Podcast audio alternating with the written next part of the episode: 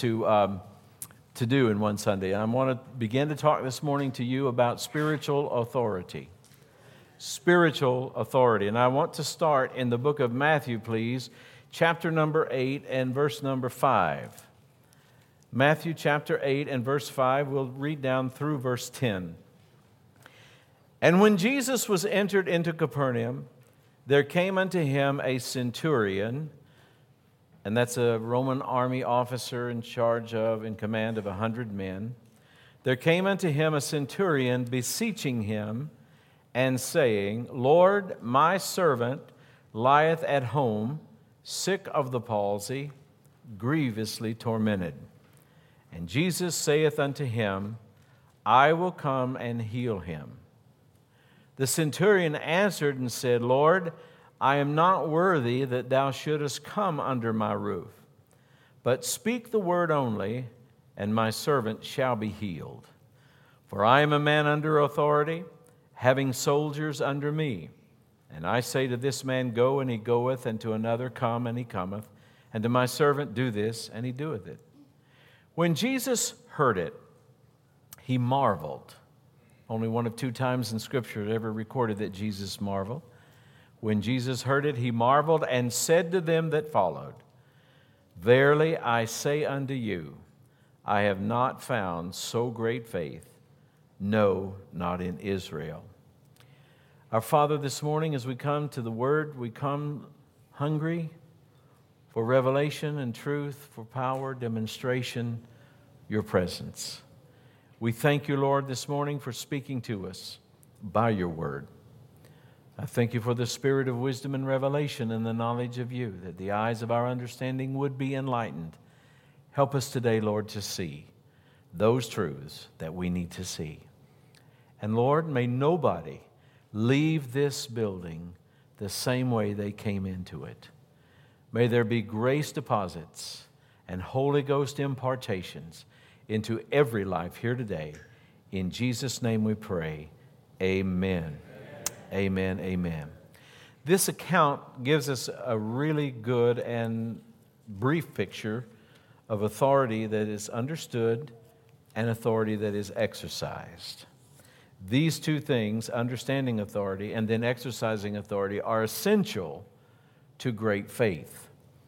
And if you know anything about the Word, particularly the New Testament, then you understand that faith becomes, uh, it is an essential part of the Christian life.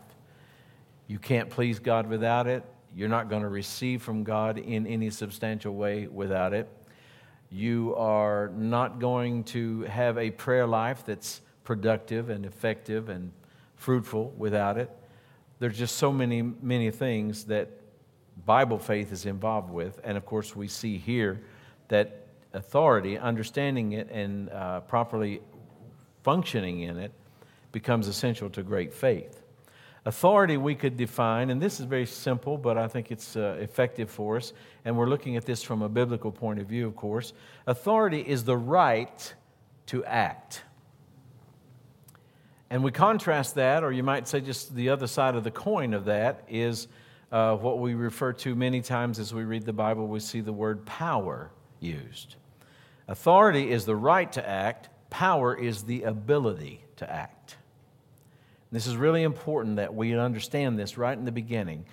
Authority is the right to act, it is a legal reality. Power is the ability to act, it's an experiential reality. In the Bible, uh, in, in the New Testament, the Greek word exousia or exousia, however you pronounce it, I'm not exactly sure, but that is the word that we have translated as authority. And sometimes in the King James, unfortunately, instead of translating it authority, it's translated power, as in Matthew 28, for instance, when Jesus said, All power is given unto me in the King James. Well, that word is exousia, it's authority. All authority is given unto me. Now, the word power, there are several words translated power, translated in the English word power in the New Testament, but probably the most well known and, and probably the, the most used and most common is the Greek word dunamis, D U N A M I S. And yes, uh, if that triggered something inside of you, you're correct. That's where we get our English word dynamite, dunamis.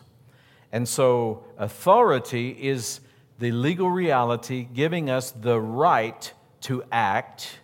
Power is the experiential reality giving us the ability to act. And probably the most well known, most relatable exp- uh, example of this for us would be a policeman directing traffic. I saw a video not long ago of an Indian, uh, uh, a guy in India, a policeman directing traffic, and I really thought about bringing that video and having them play it.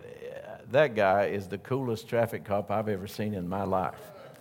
Anyway, maybe we'll look at it next week. Uh, it, it doesn't seem very spiritual, but it gives you, it gives you a good example. But you know, if you left here and you go out of the parking lot, you turn right and you go west on US 460, a couple miles down the road, there's a stop sign. I mean, a stop light. Let's say, for instance, that uh, something had happened and the light's not working or something else has happened, and so there actually has to be a policeman there directing traffic. And so you drive up there, just like many of you will do on your way home today after the service is over, and you come up to that intersection, and all of a sudden you see this policeman there in full uniform and everything, and he's doing this. What are you going to do? Stop. Why? Does he have the power in that one hand to stop your car at 65 miles per hour? No, he can't do that but he has the what? The authority to do so. Now, let's do another police example. Uh, let's say that a policeman is, uh, in, in, is uh, you know, chasing on foot after some bad guy, some really bad criminal. And so as he chases him, he gets out his weapon and, uh, you know, he's ready to use it. And he shouts at the person, he says, Stop or I'll shoot. Now, guess what? He has authority and power. Every New Testament Christian, everyone, regardless of how young they are in God or how old they are in the Lord, doesn't make any difference whether you're an American or you're a Japanese person or you're, you know, uh, you know, wherever you are in the world, doesn't make any difference your age, none of that matters. Every believer in the world has both authority and through the Holy Spirit we have power. Now, that, that power and that authorization, the authorization, for instance, again, a police example, uh, can cause something to happen. You know, they might cause you to change your lane, they might cause you to take a detour or whatever. And also, they have the authority, as we pointed out already, to stop something. And I want you to keep that in mind because your spiritual authority can cause things to happen. And your spiritual authority, when it's properly exercised, can stop things from happening. As a matter of fact, I don't have to really have some special word from the Lord to know that in, in a congregation this, of this size this morning, that there are things that need to be stopped in some lives. And in many, many cases, those things are not going to stop until you stop them. You exercise authority. There are some other things probably that need to happen, but they'll never happen until you initiate some things with your spiritual authority and your power. Now let's go to uh, Matthew chapter 28. I referenced that a while ago, but let's look at it now.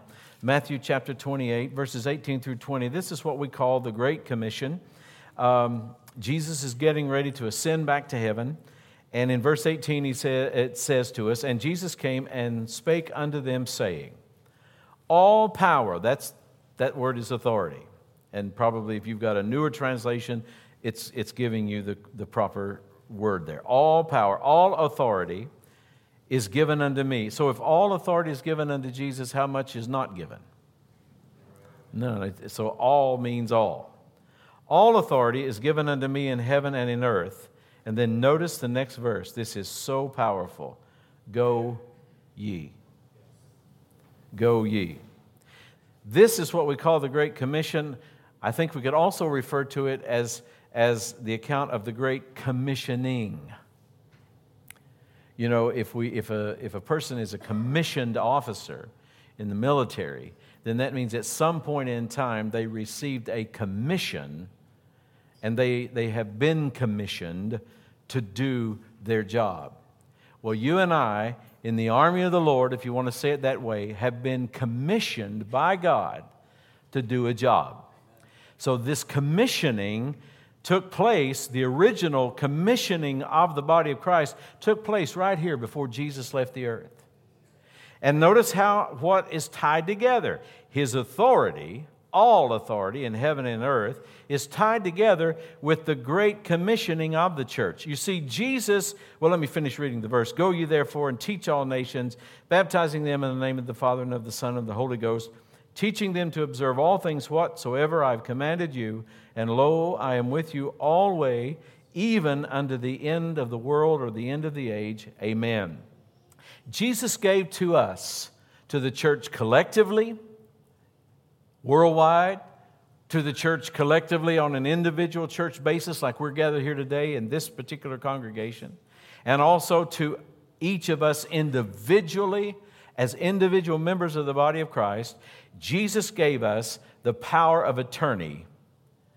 In this, this passage, he gave to the church the power of attorney to use his name to exercise his authority to act in his stead. Each one of us are his representatives. 2 Corinthians 5:20 calls us his ambassadors.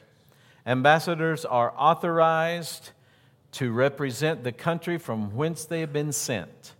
They don't have authority to speak their own message. They don't have authority to do their own deals. They don't have authority to go outside of the purview of what their particular job is, and that job is given to them officially by the United States government, for instance. When they go to the poorest nation upon the earth or the poorest countries in the world, they live the lifestyle of Americans, even in the poorest countries. They live in a compound with diplomatic immunity. They are official representatives or representatives of this nation. And I like that word represent, re, again, present. Every day we live every day you live. The rest of this day, tomorrow, the next day, the next day, the next day, every day you wake up and you go out into this world, you are representing or you are presenting again Jesus to the world. And I'm sure you've noticed we're in a crazy world, getting crazier by the day.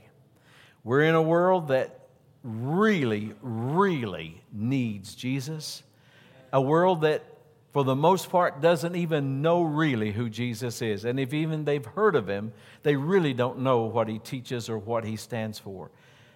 Our job is greater in some ways today than ever before.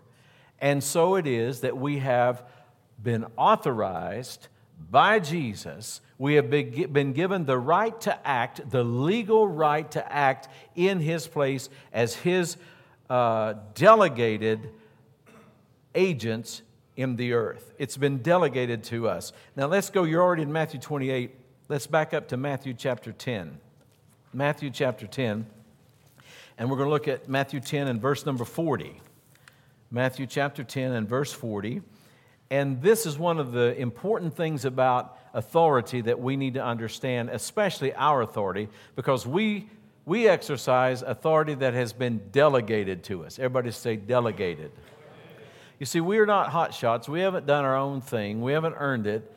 But as a part of the body of Christ, we have been authorized through delegated authority to act in the stead of Jesus. So we can't do our own thing.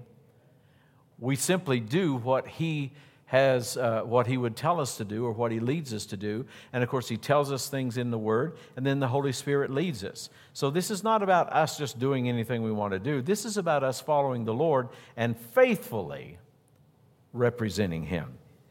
So Jesus said in verse 40, He that receiveth you, he's talking to his disciples, he that receiveth you receiveth me. And he's not finished. He says, And he that receiveth me receiveth him that sent me. Notice three layers of authority the Father, Jesus, the disciples, then to the people. That's delegated authority. That's how it works. So, I'm going to make a bold statement, and maybe this will go tilt for you. Don't throw it away. Don't throw me away, please. Meditate on it, think about it, go to the Word for yourself. But here's what you need to know if you faithfully represent Jesus, you faithfully represent God and His Word, then when people reject you, they're rejecting God. And that's why you don't ever get offended at people that don't want to listen or they don't want to do what you say, or if they do reject you. They have not really rejected you, they've rejected the one that sent you. And when they reject the one that sent us, Jesus, the one that gave us this delegated authority, they are actually ultimately rejecting God. And so we need to know the kind of authority that we have. We need to understand when it is that the devil is trying to move in and how to deal with him.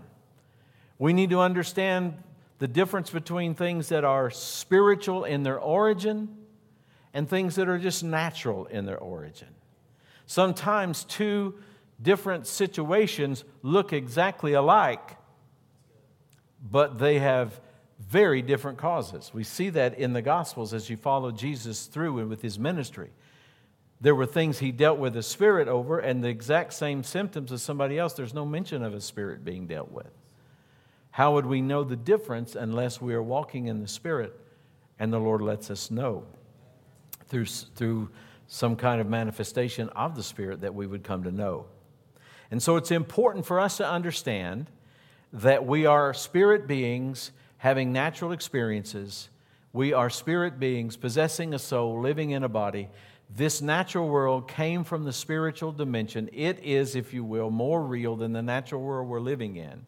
And so, one of the most important things that a believer can learn about is his true spiritual identity and his true spiritual authority.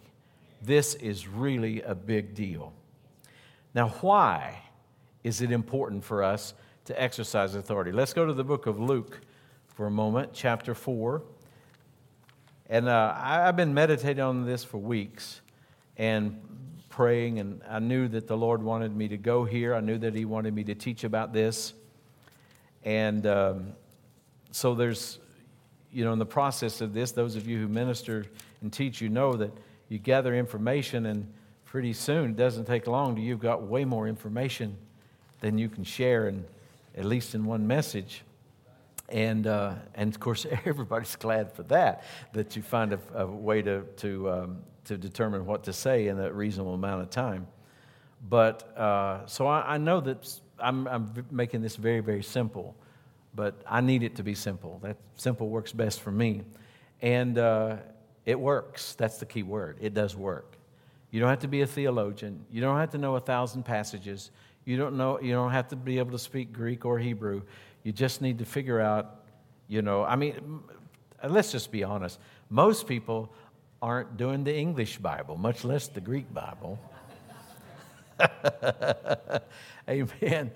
And so, anyway, why, why would we uh, need to exercise authority? In the book of Luke, chapter 4, verse 1, this is very familiar territory, but we, we need to look at it again. We need to look at it from this aspect. And Jesus, being full of the Holy Ghost, returned from Jordan and was led by the Spirit into the wilderness. Being forty days tempted of the devil, and in those days he did eat nothing, and when they were ended, he afterward hungered. And the devil said unto him, If thou be the Son of God, command this stone that it be made bread. And Jesus answered him, saying, It is written that man shall not live by bread alone, but by every word of God. And the devil taking him up into an high mountain. Now, this is very important uh, for us to see, these verses particularly. All of them are important, but these ones I want you to make sure that uh, you stay awake on these. And the devil taking him up into an high mountain showed unto him all, there's that word again, not some, not just in a certain area, but all the kingdoms of the world in a moment of time. And the devil said unto him, all this power, all this authority, that's the word, will I give thee, and the glory of them, for that is delivered unto me. And to whomsoever I will, I give it. Now, I want to, I'm going to read a few more verses, but I want to say that some people have uh, stated that they don't really consider this as uh, valid because they don't think that the devil had that kind of power. The problem with that statement is then that means that this was not a temptation. You know, if on the way home today, Nick turns to me in the car and says, Would you like to get pregnant? I think you could probably somehow, someway get pregnant. I want you to know that's not a temptation in more ways than one. I mean, I'm not, and I don't mean this, I'm not trying to be crude or anything. I'm just trying to make a point. That's a bad illustration, I guess. Very bad. But the point is, it's no temptation because even if I wanted to have a baby, I can't. Isn't it amazing that so many people in our world need that revelation today? Amen. That's crazy. It's absolutely crazy. You know, you may have wondered a few times, but I mean, I can't. I can't. You see, it's not a temptation if it's impossible to take place. You know, I'm not tempted to, you know, jump from the ground to the top of the building. I can't do that. It's impossible. It's a physical impossibility. And so if what Satan offered Jesus wasn't real, then this isn't a temptation, and then this scripture is false. But if this is a temptation, then what that does mean that at this particular time there was a great amount of power in this world that the devil was administrating. A tremendous amount of authority that he was delegating to people on the earth. And all you have to do is think back and realize people like Nebuchadnezzar, people like the Pharaoh in Egypt, people like the kings that, that came out against Israel as they came to the promised land, all those, those people, they, they were uh, not led by God, they were possessed by devils in some cases. How could you, how could you otherwise explain an Adolf Hitler? How would you explain a Joseph Stalin? You know, people don't sometimes think, I mean, think about it, but Stalin had more people killed than Hitler did. It, it, these people were at the beck and call of evil spirits. And the master of that realm himself was who was dealing with Jesus.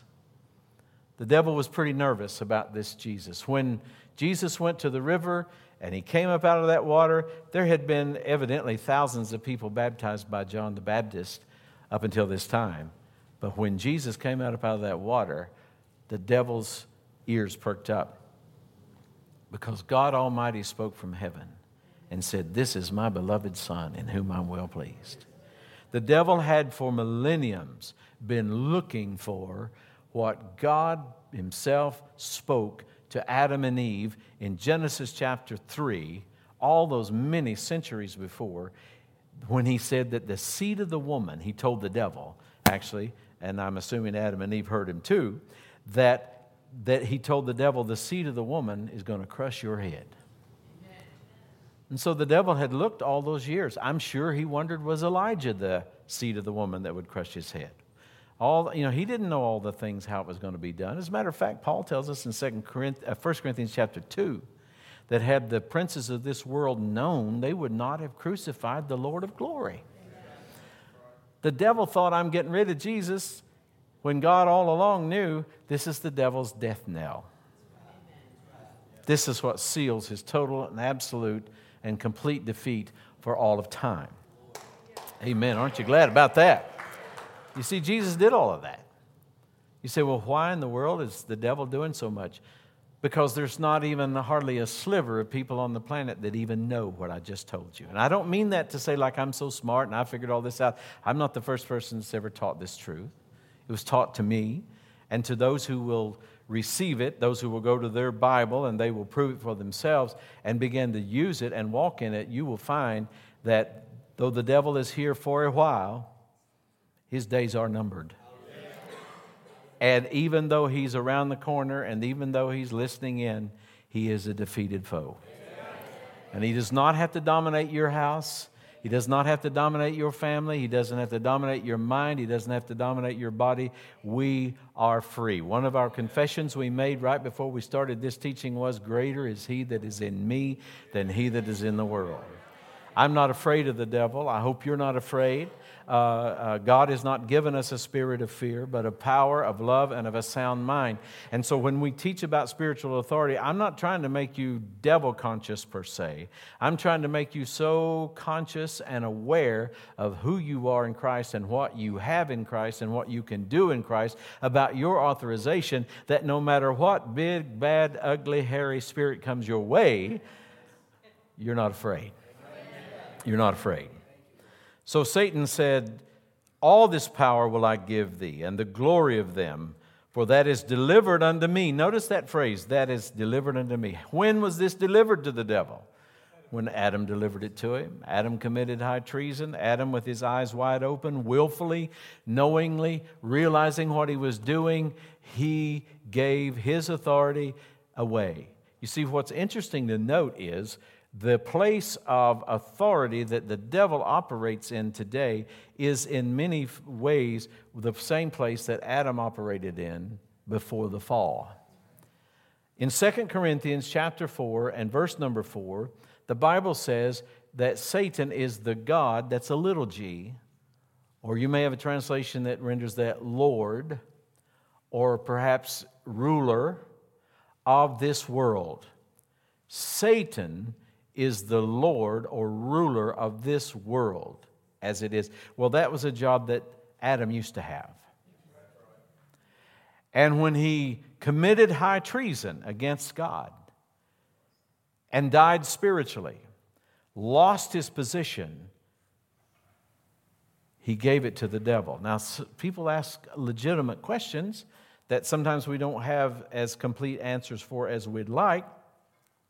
But uh, people do ask the legitimate question how could that happen? Well, it happened because God means what he says. Now, I'm going to explain that here. God means what he says. And so when he told Adam, take dominion, remember that? You read Genesis? Take dominion over the whole earth. He meant it. And so when Adam took his place of dominion, it was his. Here we go again. Hey, Here, Honor, I want you to hold this. Just hold it there, okay? So I'm giving this to Honor, but I'm taking it. So, is it hers? Not as long as I have it. It's only hers. This time we're going to do it different. Don't let go of it. So I'm going to, no, don't let go of it. Hold it, hold it, hold it, hold fast. Has anybody ever fought with a, a lady over money in your life in this room? There you go. Buy you some bubble gum. Your dad won't buy it for you. You buy. if something has been given away, it's not yours. That $20 is not mine now. I'm having giver's remorse Yeah, I think, i no, no. It's not mine anymore. When Adam gave away, it does pay to sit on the front row. For long, we're going to have this whole thing full. Uh, but, but when Adam gave his authority away, it was gone. It could, it, there, was, there was only one way that it could come back. There had to be another Adam. Adam means man. There had to be another man that was like the first Adam in that, see, there was no sin until that time. Adam was not immortal. If he was immortal, he would have never died. He was neither mortal nor immortal. He was a spirit being with no sin.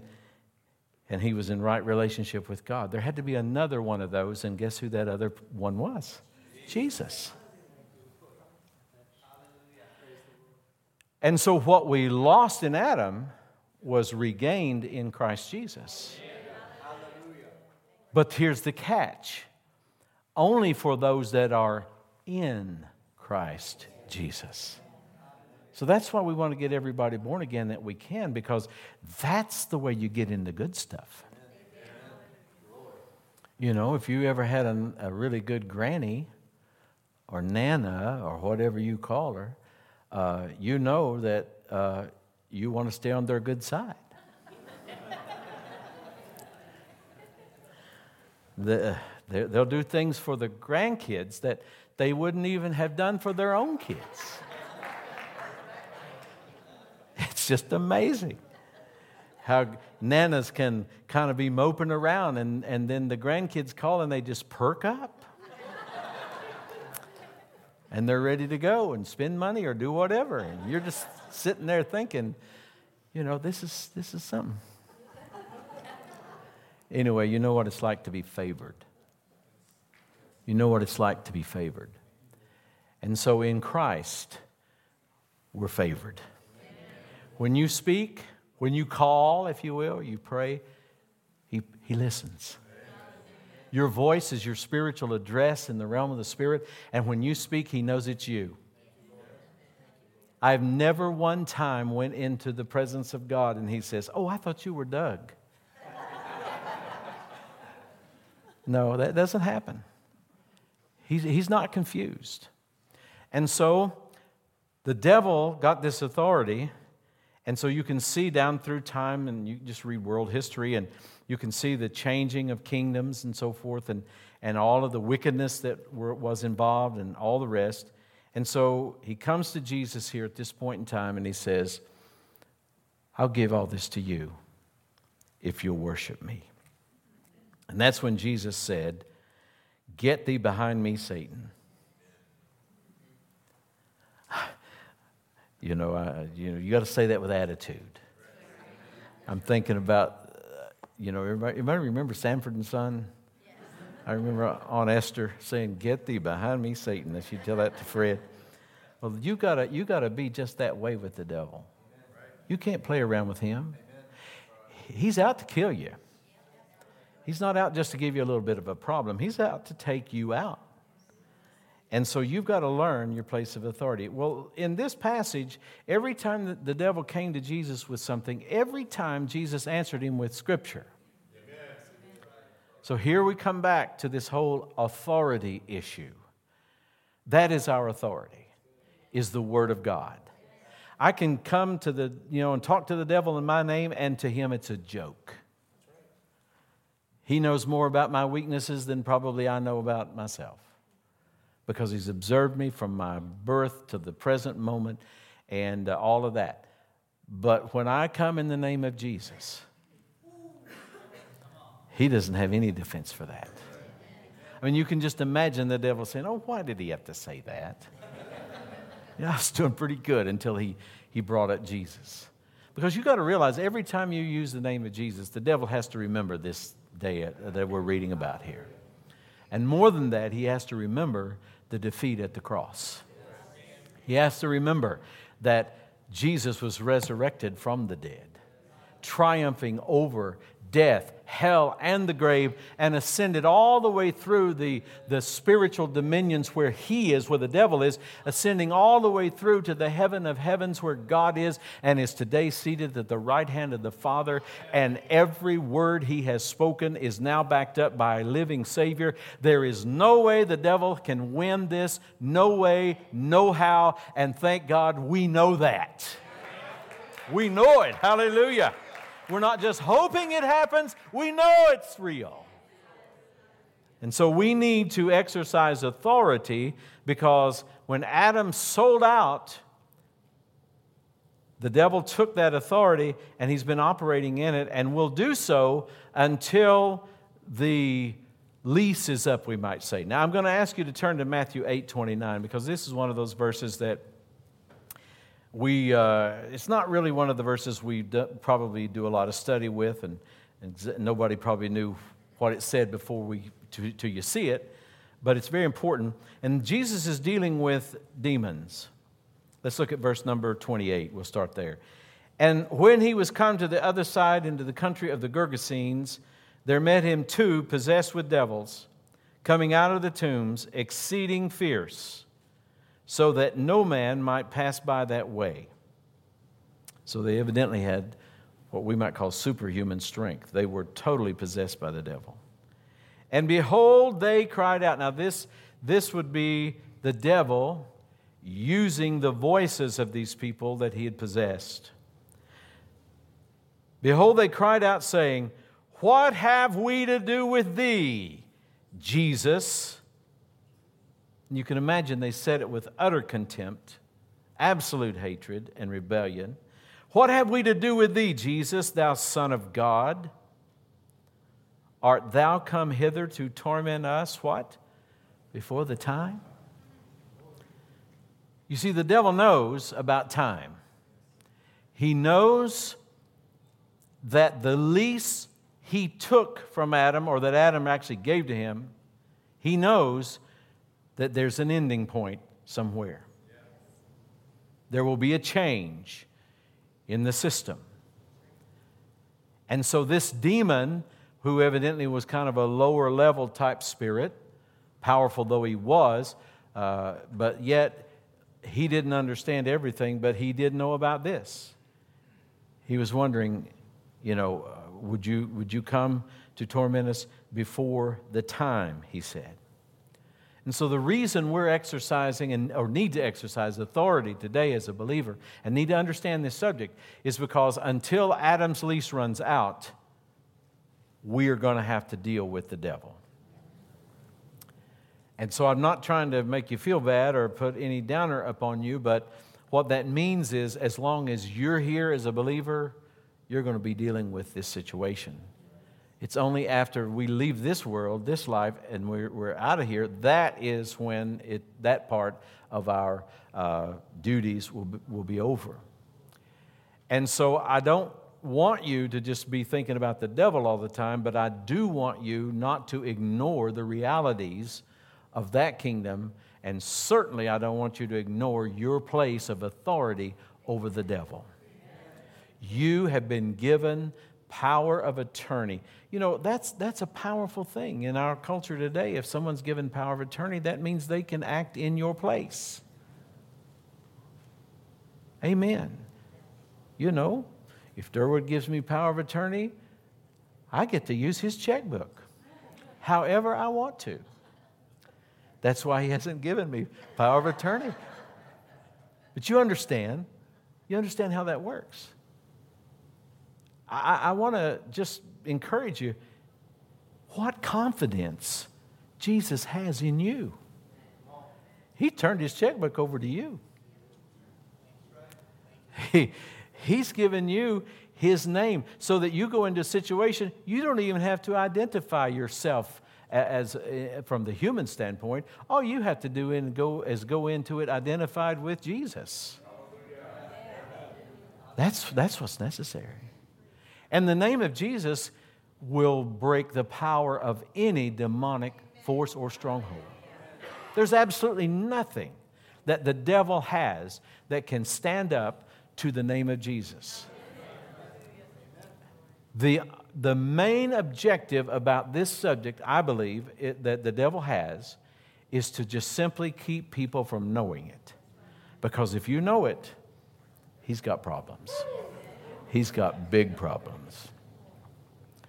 So Satan has a legal right to be here until the original lease runs out. And so we need to deal with him until Jesus returns for us. That means that we absolutely need a revelation of who we are and a revelation of our authority, and we need to know how to deal with the various levels of demonic authority that those evil spirits operate in. Let's go to Ephesians chapter 6. Ephesians 6. Now, I'm, uh, today is kind of just an introduction.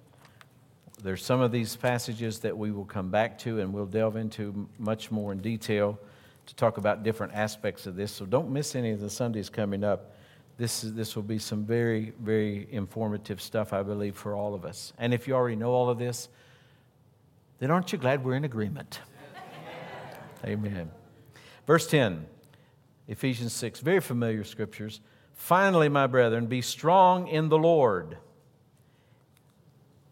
Be strong in the Lord. Be enabled in the Lord and in the power, the strength, the ability of his might. Put on the whole armor of God. Notice it's God's armor. We get to wear it. You know, it'd be like if you drove up here today, you know, in a really cool Bentley, a black Bentley with tan leather interior. Man, that'd be sharp. And you let me drive it. You'd never see me again. No, but that's, that's kind of what God did here. He said, I've got this really cool stuff here. I've got this armor that's impenetrable, absolute protection, works every time. And I'm going to let you wear it. That's what he did, the whole armor of God. That you may be able to stand against the wiles or the devices of the devil, the methods or the schemes of the devil. And you can be sure that he's a schemer. He does have methods. Uh, you know, this, this, is, this is a serious thing. You know, it's not to be taken lightly. And, and those people that just say, well, I don't want to hear about that. I'm just trusting God. God's going to work it all out. God's in control of everything. You really can't believe that and believe the Bible, can you? You really believe that every, every little girl that was molested last night, that was the will of God? You believe every person that got out on the highway stoned last night, killed somebody in some collision, you really believe that was the will of God? No, you don't believe that. Though we have some choices. And I would adjure you, in Jesus' name, don't choose to ignore spiritual truths because you need to know these facts. He says in verse 12, We wrestle not, or for we wrestle not against flesh and blood. Look at your neighbor and say, You're not my enemy. Your mother in law is not your enemy. Your foreman, your supervisor, your boss is not your enemy. Your neighbor isn't your enemy. No, not really. We wrestle not against flesh and blood, but against principalities. That's kind of like the, the, these are the, that's the top tier. Princes over principalities, over geographic areas of the world or of a country. In the realm of the spirit, there, there's a hierarchy there. Against powers, against the rulers of the darkness of this world against spiritual wickedness or wicked spirits in high places. So we have to understand that there are these various levels. Now, we don't have time to go into all these, but we're going to talk more about them in detail as we go along.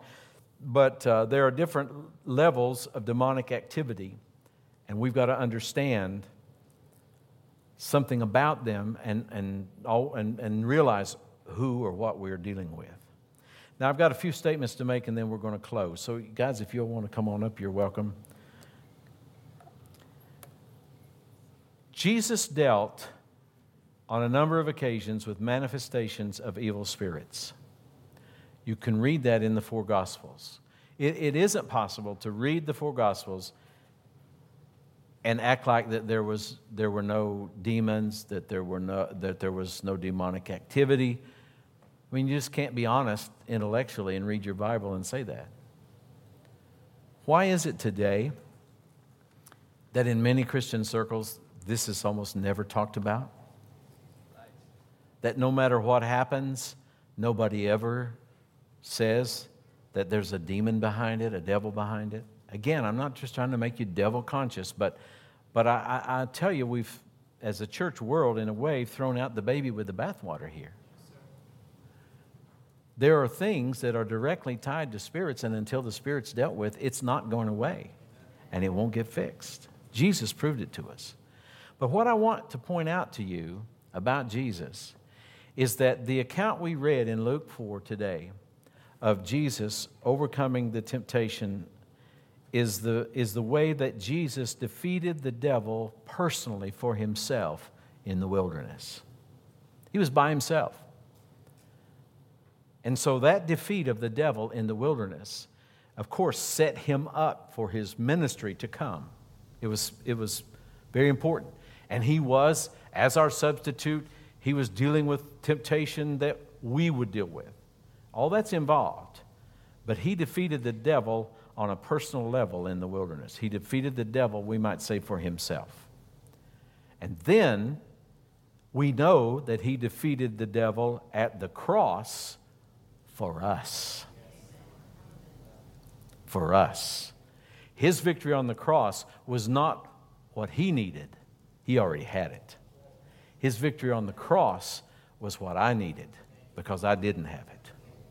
And then here's the third thing that we, we want I want you to think about.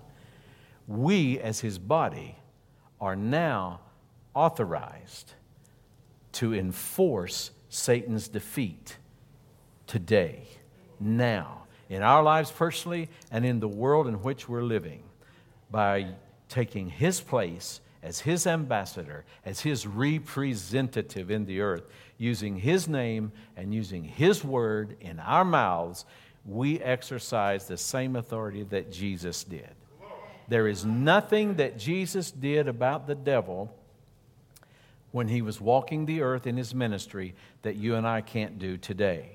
Now, I understand I could not redeem myself. The work of the cross and all of that was exclusively Jesus' own work. But thank God he did that. But I can go back and look at his ministry. And when I see him dealing with a specific demon or devil or whatever, I can know I've got that same authority. I've got that same authorization. I want to close in 2 Corinthians 2:14. I don't know if I said I was closing with that passage I just read. If I did, forgive me. That's one of the great sins of preachers, lying in the pulpit about when they're closing. 2 Corinthians chapter 2, but this is just too good to miss. 2 Corinthians chapter 2 and verse 14. Now thanks be unto God, which always causes us to triumph. Hallelujah. Notice there is no exceptions. Always. When is always? Always. always. Now thanks be unto God, which always causes us to triumph in Christ and maketh manifest the savor of his knowledge by us in what? Every place. So that means always and everywhere we win. Isn't that good to know? Always, everywhere we win. I don't know about you, but I like to win. That's why I don't play golf. because I stink at it but I like to win. If we sit down to play checkers, I'm out to beat you. And if you turn your head, I will do most anything to win, but, uh, but this is all legal. Always and everywhere we win. Hallelujah. Say this with me. Say, always, always.